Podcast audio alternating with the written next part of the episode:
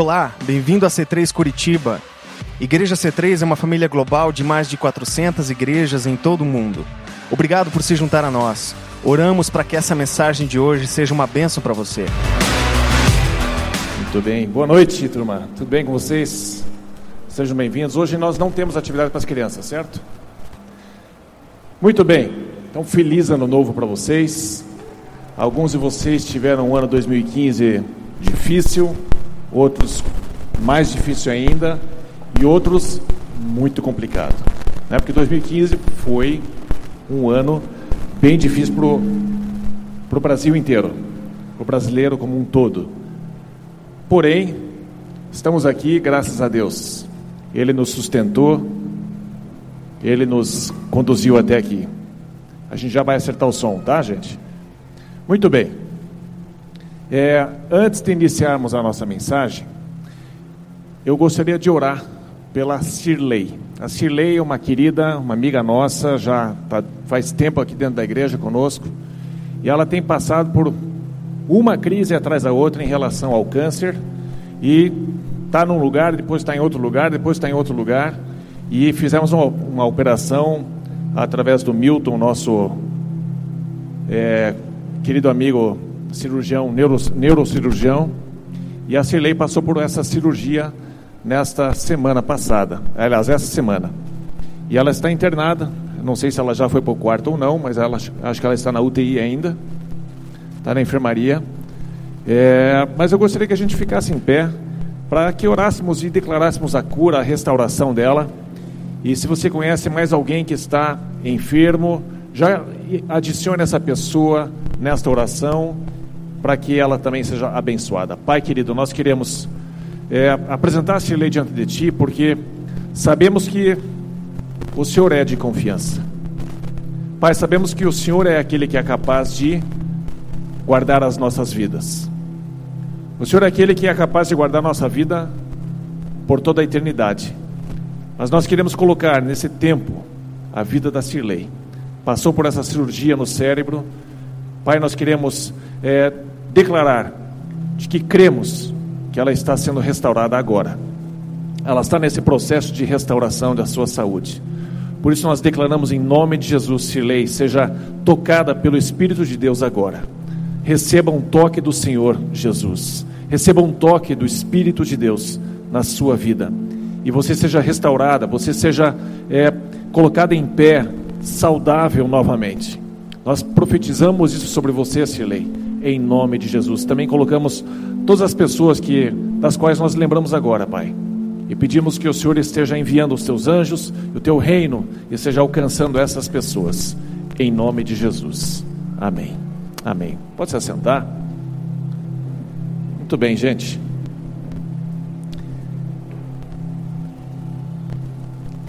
Teve em 1959, quem de vocês já estava vivo nessa época? Levanta a mão. Edson, Roberval, Josias. Mais alguém? Então, por enquanto. Mais alguém? A Rejane. Desculpe, Rejane. É que você parece uma adolescente. Ah.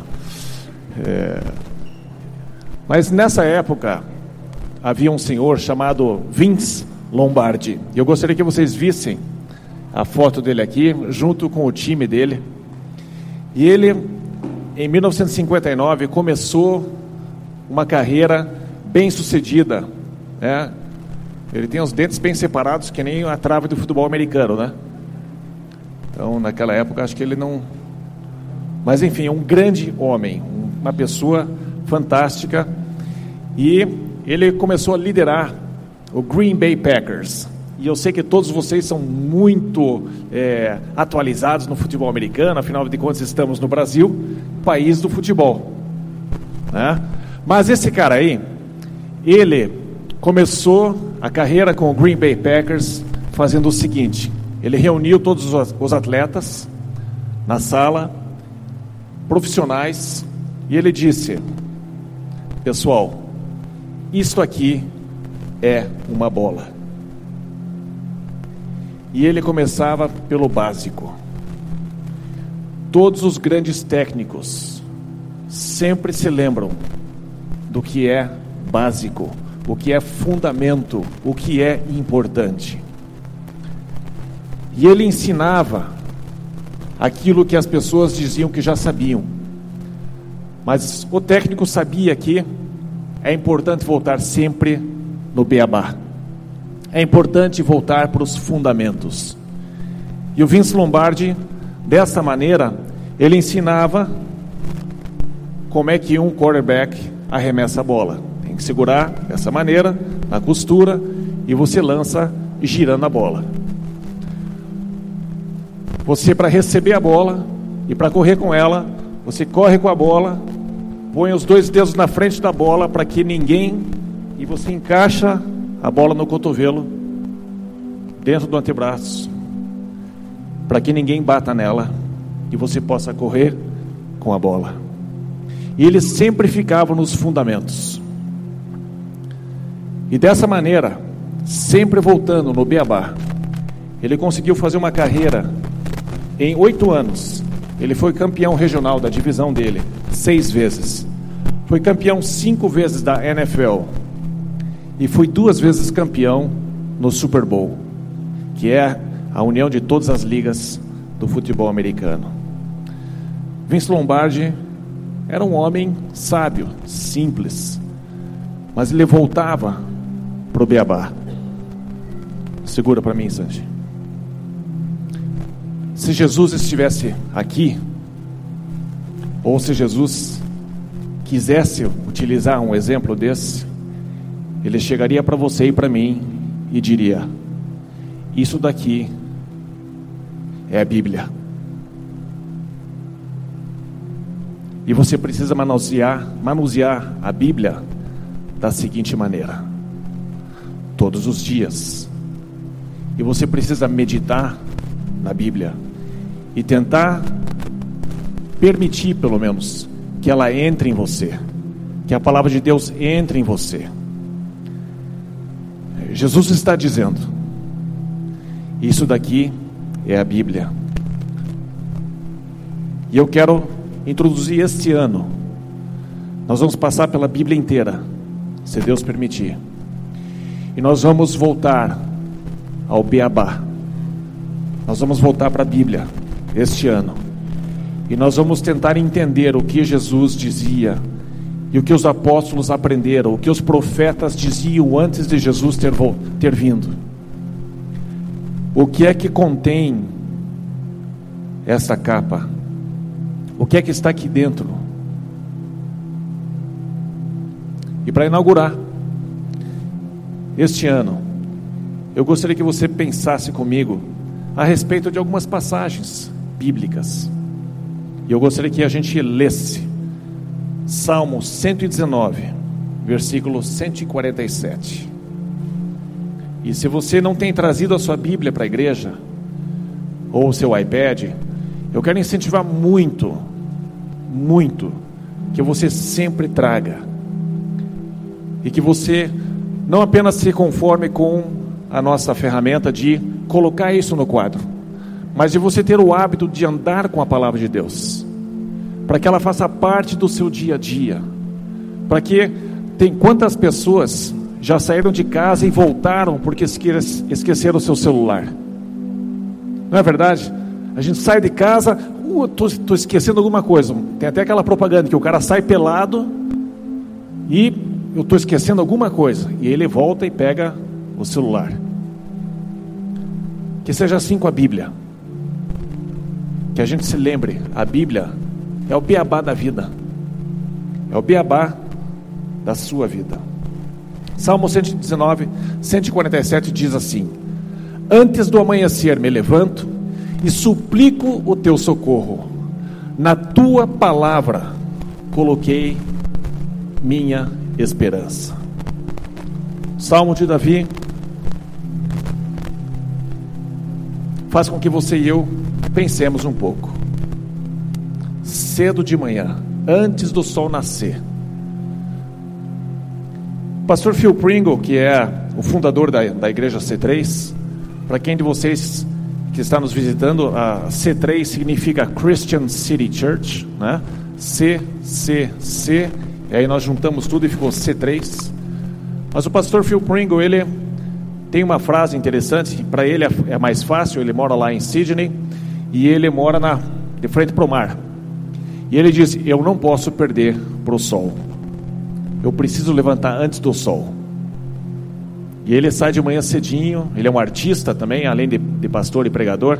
Ele é um artista, é um pintor, escultor. E ele tira fotos do alvorecer, do amanhecer.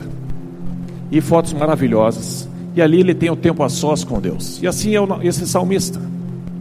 Antes do alvorecer, antes do amanhecer, eu busco o Senhor. Eu clamo a Ti, Deus. E eu coloco a minha esperança na Tua palavra. E aqui cabe a pergunta, não é verdade?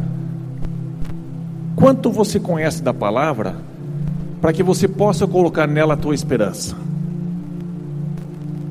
Porque muitos de nós acabamos colocando a nossa esperança, a nossa expectativa naquilo que a gente já conheceu na faculdade, da nossa, da nossa experiência de vida, mas esquecemos de colocar a nossa esperança na palavra de Deus. E muitos de nós não colocam a, palavra, a, a esperança na palavra de Deus porque nós não conhecemos a palavra de Deus, não é verdade? Muitas pessoas não leem a Bíblia. Muitas pessoas jogam futebol americano, mas nunca foram introduzidos de verdade à bola. Nós precisamos voltar à essência da fonte. Tudo o que você precisa saber está escrito nesse livro.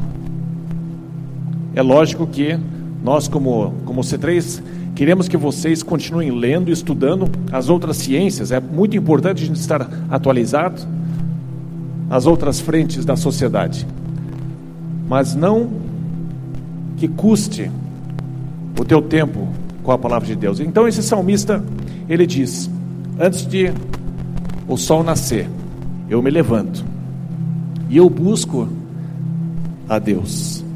E na tua palavra eu espero com confiança, com esperança, com expectativa.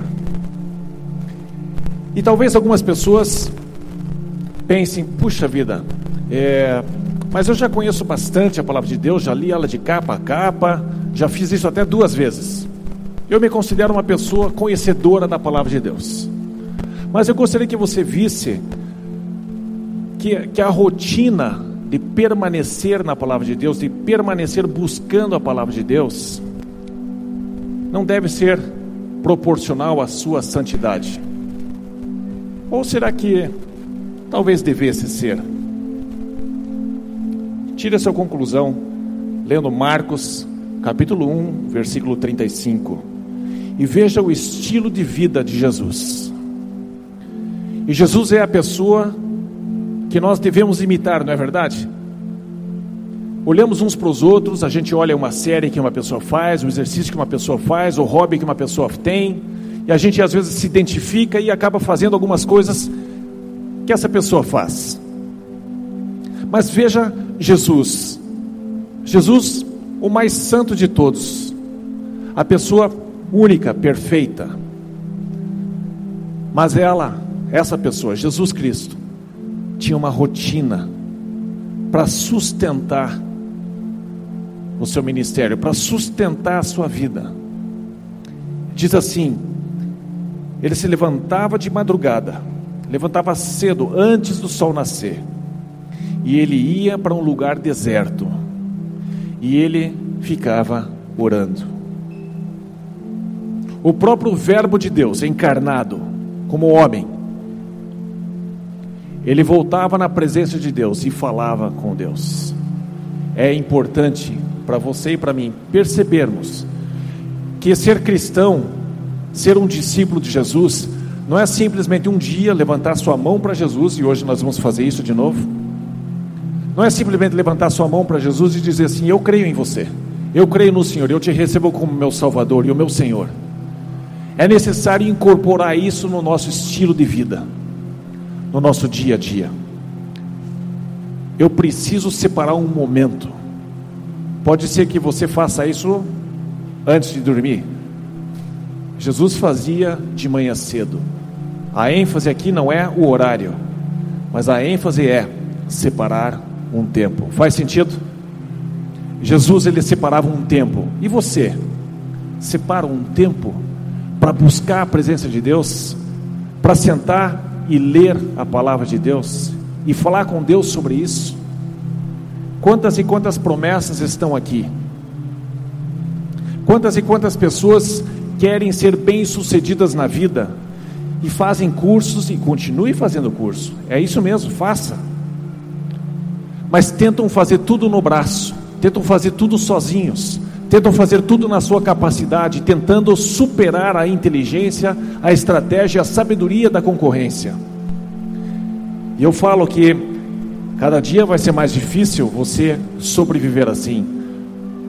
Com mais de 7 bilhões de pessoas no planeta, e isso vai continuar crescendo. A competição, a concorrência vai ser cada vez maior, não é verdade? A própria lógica, o raciocínio simples faz com que você pare e pense. A competição vai ficar cada vez mais intensa. Eu quero te incentivar aí comigo no Salmo capítulo 1. Eu quero que você leia junto comigo. Versículos 1, 2 e 3. O salmista dizia assim: Eu coloco a minha expectativa, a minha esperança, a minha confiança na Sua palavra. O que é que a palavra de Deus diz para você e para mim?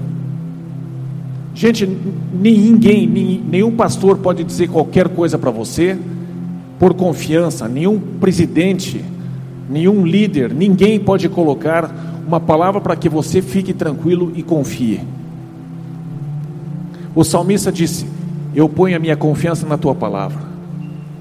O que é que a palavra de Deus diz? Por exemplo, em Salmo capítulo 1, versículo 1. Como é feliz, ou bem-aventurado, ou bem-sucedido, aquele que não segue o conselho dos ímpios não imita a conduta dos pecadores, nem se assenta na roda dos zombadores. Ao contrário, sua satisfação está na lei do Senhor, e nessa lei medita dia e noite. Pare nesse versículo um pouco. Olha que padrão que o salmista está colocando para nós, para você e para mim. Ele diz: medita nessa lei, dia e noite. Não é simplesmente passar uma rotina, bom, vou ler cinco versículos aqui, blá, blá, blá, blá, e fiz, fui para a missa, fiz o que era obrigatório, fiz o que eu tinha que fazer. Gente, não é o suficiente você criar uma rotina. Você e eu precisamos meditar. É como se fosse a vaca, me perdoe a comparação, mas ela ingere o alimento, digere um pouquinho e uh, mastiga de novo, processa de novo, pensa de novo e engole. E regurgita de novo e continua mastigando até que tudo seja digerido. O salmista diz: Você e eu precisamos pegar um versículo e pensar, pensar, fazer perguntas para Deus, questionar Deus, mas como assim, Deus, como assim? Tentar entender um pouquinho melhor por que, que o Senhor disse, com que cara o Senhor escreveu isso. Como é que era a tua expressão, Jesus, quando o Senhor estava falando com os discípulos naquele momento? Qual foi seu tom de voz? Medite, pense, Vá naquela situação, vá naquele momento e fale assim: Espírito Santo, me mostre essa cena, me deixe ver. Gente, Deus está vivo, o Espírito Santo se move, ele está pairando sobre você e sobre mim o tempo todo. E quando você abre a palavra de Deus, e nós, no ano passado, fechamos falando sobre o versículo que Jesus sentou-se à praia e ofereceu peixes. E os discípulos vieram até ele e tinham uns peixinhos na brasa. E você lê um versículo desses, você precisa parar, pensar: ah, Espírito Santo, me leva lá naquele momento, deixa eu, deixa eu ver a cena, deixa eu pensar sobre isso, me, me ajude, me deixe vivenciar isso, deixa eu sentir o clima, deixa eu sentir a tristeza de Pedro que negou Jesus três vezes. Me deixe perceber o veludo na voz de Jesus, falando com Pedro, re restaurando a vida de Pedro, trazendo ele para perto e não apontando o dedo. Perceba a serenidade de Jesus naquele momento. O Espírito Santo vai falar com você. E o salmista diz: medita na sua lei, de dia e de noite, é constante. Você está trabalhando e daqui a pouco vem aquele pensamento e você diz: Meu Deus, como é que foi isso? A importância de você meditar na lei de Deus, na palavra de Deus, de dia e de noite, ao invés de ficar falando mal, ficar tirando sarro, ficar numa rodinha de pessoas criticando o governo, fazendo isso, fazendo aquilo. É, eu não tenho tempo para isso. Eu me separo faço outra coisa. Eu não estou dizendo para você dar as costas para as pessoas, mas para você rever as tuas prioridades, rever o teu estilo de vida. O salmista está falando de um estilo de vida. Eu preciso pensar sobre o meu estilo de vida. E no versículo 3 diz assim: Ele é como uma árvore plantada à beira de águas correntes, dá fruto no tempo certo, e suas folhas não murcham. Tudo o que faz prospera. Aí você lê isso durante a semana,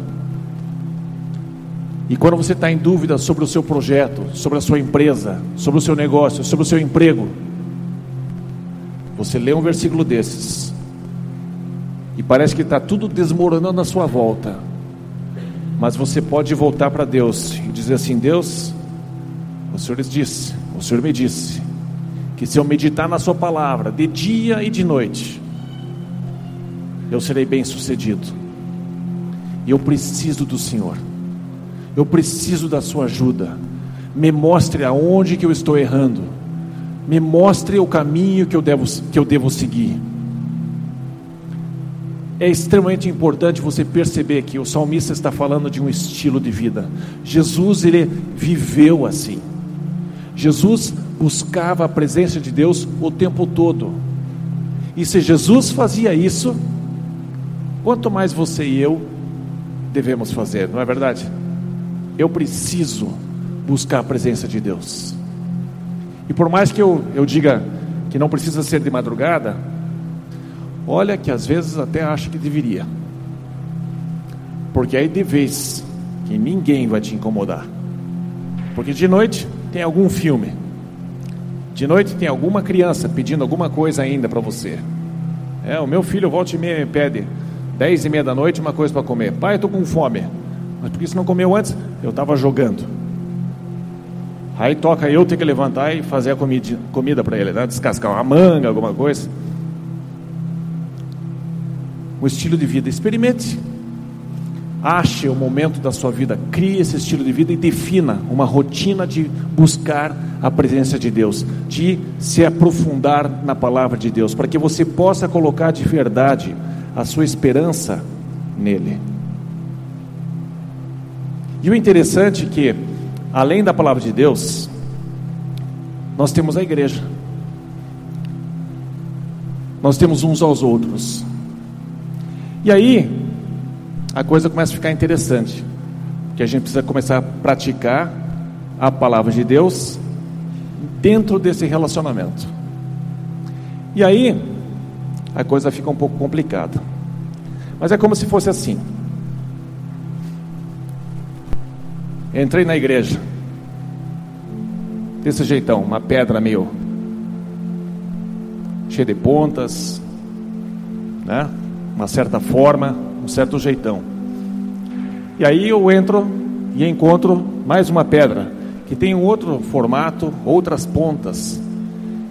E é como se a gente estivesse lá no início de um rio, um rio muito comprido. E ele tem uma certa queda, e a gente vai descendo esse rio, e vai batendo um no outro, e vai batendo um no outro, e vai descascando um ao outro, e vai batendo, saindo faísca, não porque está dentro d'água, mas vai quebrando um pedacinho aqui, pedacinho ali, pedacinho aqui, Aí a palavra de Deus diz: perdoa. Quantas vezes? 70 vezes 7. No mesmo dia. Meu Deus, 49 vezes. No mesmo dia. E vai saindo lasquinha, lasquinha, lasquinha. E a palavra de Deus, você volta nela e você vai aprendendo como você deve viver com as pessoas dentro da igreja, até dentro da sociedade, até dentro do trânsito.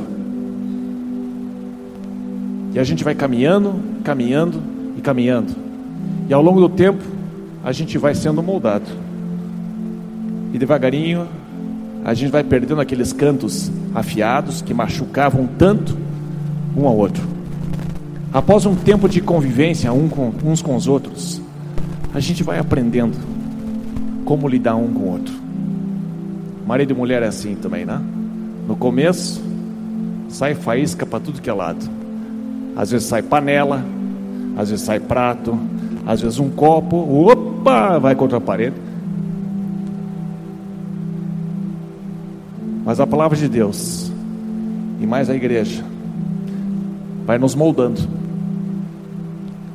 vai formatando a gente, vai deixando a gente um pouquinho mais fácil de lidar, um pouquinho mais tranquilo, um pouquinho mais gostoso de conviver. E quando a gente vai caminhando nesse rio, vai chegando lá no finzinho, a gente se torna bem mais liso, bem mais manso, mais gostoso de se tocar. Essa é a proposta para 2016. Que a gente se envolva bastante na igreja. Que a gente se permita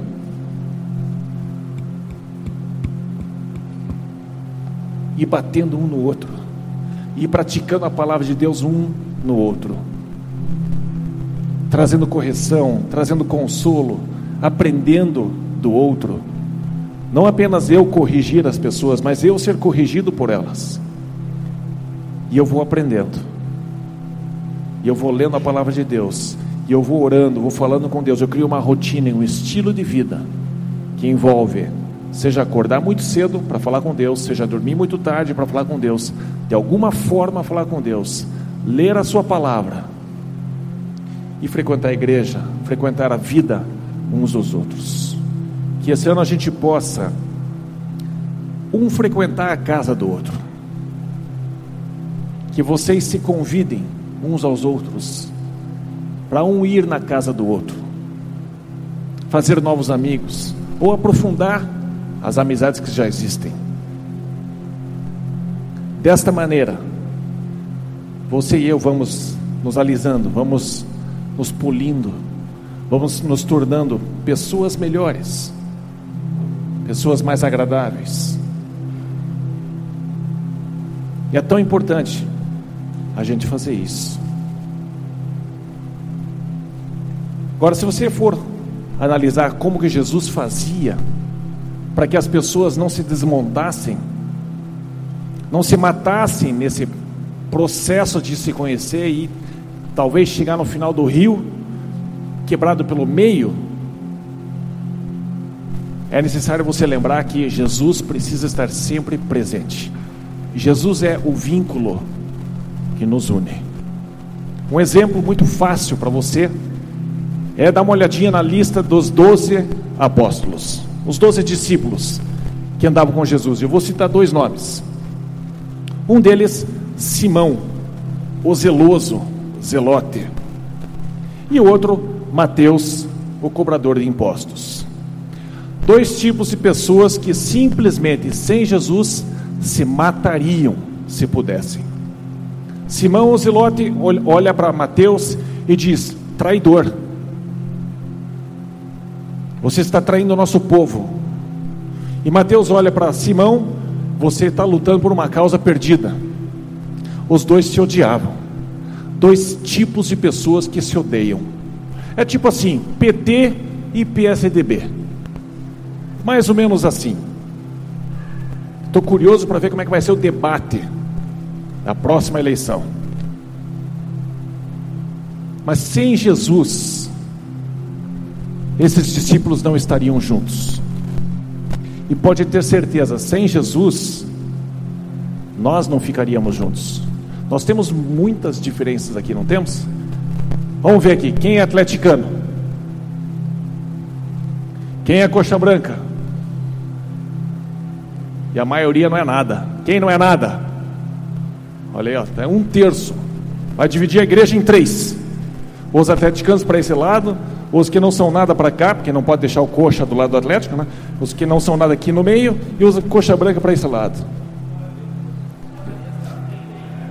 Então, isso que eu estou falando, os nada.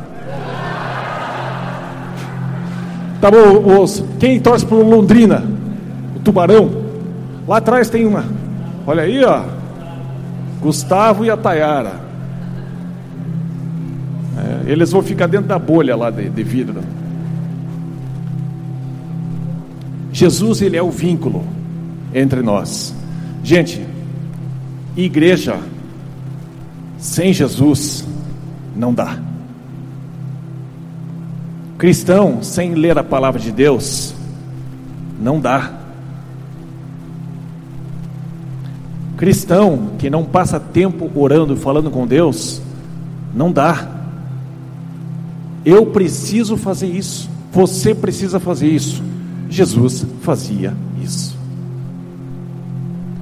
E para que a igreja exista, Efésios capítulo 2, versículo 20, diz assim: Edificados sobre o fundamento dos apóstolos e profetas, sendo Ele mesmo, Cristo Jesus, a pedra angular, no qual todo edifício bem ajustado cresce para santuário dedicado a quem? Dedicado ao Senhor. No qual também vós juntamente estáis sendo edificados para a habitação de Deus no Espírito. Sem Jesus não dá.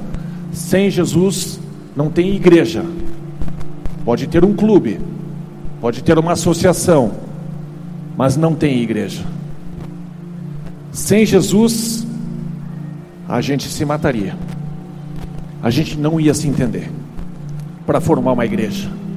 E é importante que você olhe à sua volta e perceba: sim, tem pessoas muito diferentes de você. Mas entre você e essa pessoa tem Jesus. E Jesus é capaz de conectar você nessa pessoa de alguma forma. Por isso eu preciso buscar a Deus intensamente.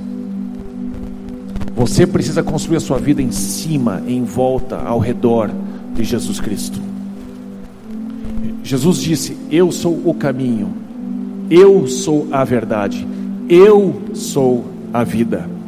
Jesus é extremamente transparente honesto e simples nas suas declarações. E nessa transparência ele sabe que cada um de nós está numa caminhada, está num processo de entendimento da revelação da palavra de Deus e entendimento da revelação do próprio Deus. Cada um de nós está num processo. Hoje, eu quero iniciar este ano dizendo: a palavra de Deus vai fazer parte do seu dia, do seu dia a dia buscar a presença de Deus vai fazer parte da sua vida, do seu estilo de vida. Seremos como Jesus Cristo. Seremos pessoas que vão acordar e vão buscar a Deus, porque sabemos que é isso que me guarda. É o fato de entrar na presença de Deus os céus se abrem, mesmo que nada à minha volta parece que tenha mudado, mas em espírito eu entrei na presença de Deus. No momento que eu disse, Pai, em nome de Jesus, eu entro na Sua presença. Uma dimensão se abre para mim. E eu entro na presença de Deus e eu falo com Ele. E eu pergunto para Ele as coisas. Algumas coisas ele me ensina, outras ele diz depois. Mas dia após dia, dia após dia, dia após dia, eu vou sendo renovado. Dia após dia, eu vou conhecendo o meu Deus cada vez melhor. Gente, a vida eterna começa agora. Porque a vida eterna é conhecer a Deus. A vida eterna não começa depois que você morreu. A vida eterna começa agora.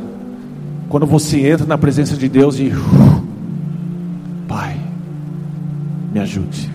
Pai, obrigado. E é assim que nós devemos caminhar. Eu quero desafiar você a fazer 2016 realmente diferente. Não porque o governo achou uma solução, mas porque você encontrou Deus de verdade, face a face. Porque você entrou na presença de Deus diariamente.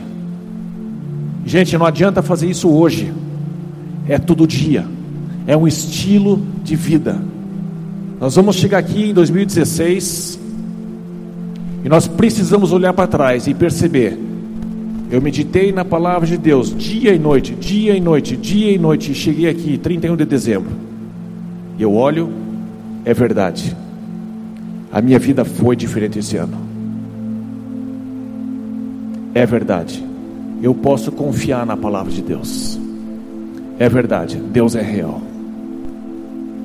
Eu quero incentivar você a fazer isso. Como eu não conheço todos vocês, gente, eu sempre faço duas coisas. Quase sempre faço duas coisas.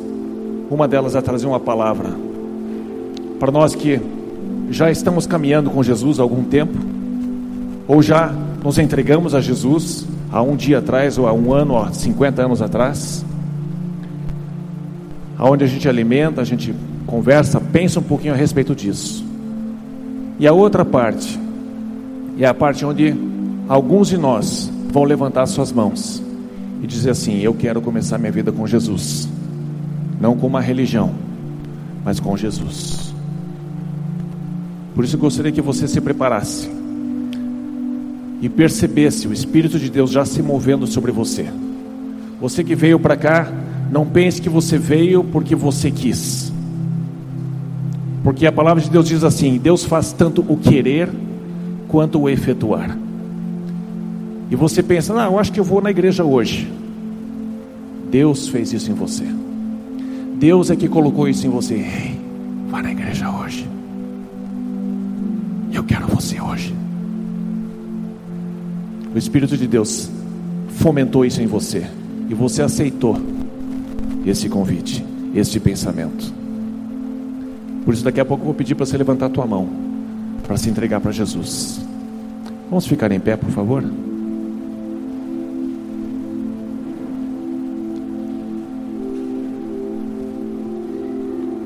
Você que já está sentindo essa essa movimentação dentro de você mesmo. Enquanto isso, eu peço que a igreja toda esteja em oração, feche seus olhos. Vamos orar para que o Espírito de Deus se mova sobre cada um de nós. E hoje mais pessoas possam vir para Jesus. E quando eu falar para você levantar sua mão, eu vou pedir que você faça isso com muita velocidade. Não pense duas vezes. Não deixe a dúvida entrar, não deixe o raciocínio colocar o pensamento em dúvida. Então hoje, você veio até aqui, porque Deus te chamou para vir aqui. O Espírito Santo está me dizendo que alguns já estão pensando: eu não estou com a minha vida 100% em ordem eu não sou uma pessoa santa, eu não sou uma pessoa, aos olhos da sociedade, tudo em ordem. Gente, ninguém é. Ninguém é. O Espírito Santo está dizendo para você: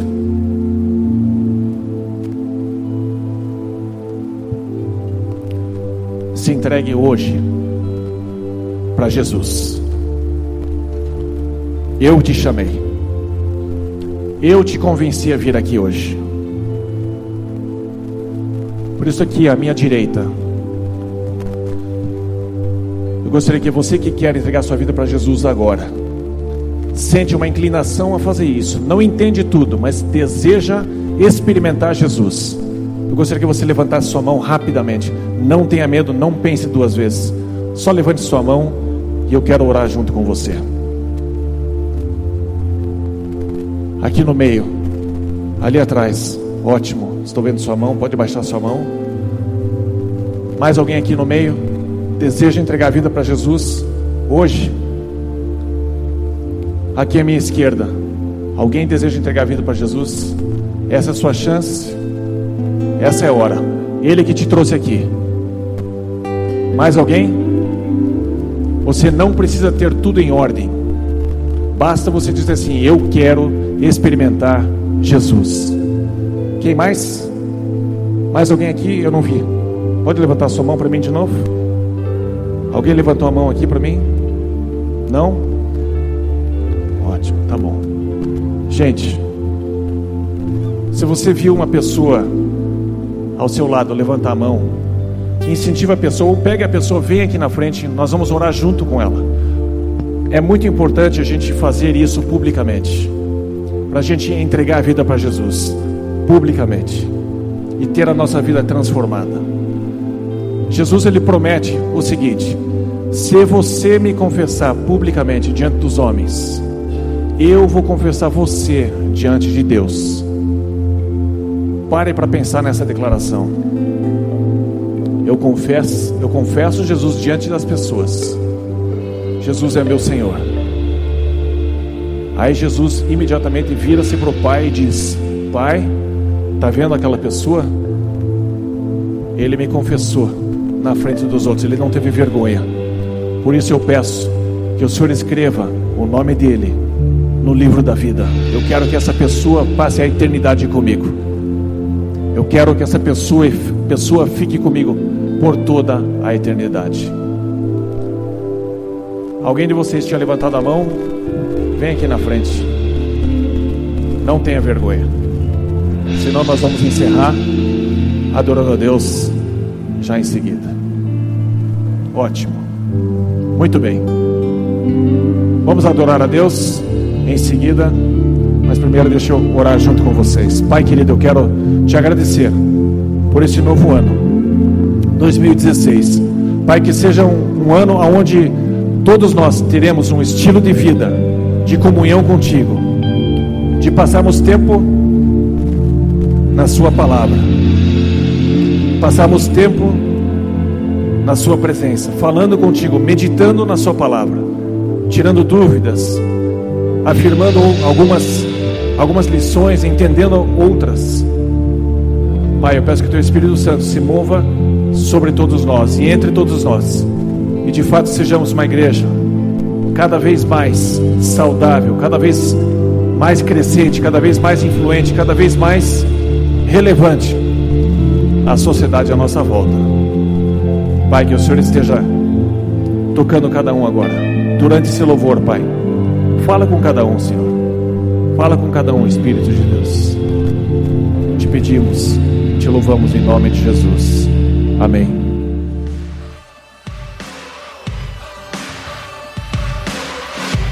Obrigado por ter ouvido a mensagem, esperamos que tenha gostado. Para horários dos cultos, nossa localização e mais informações, acesse c3curitiba.org.br. Deus te abençoe e um grande abraço.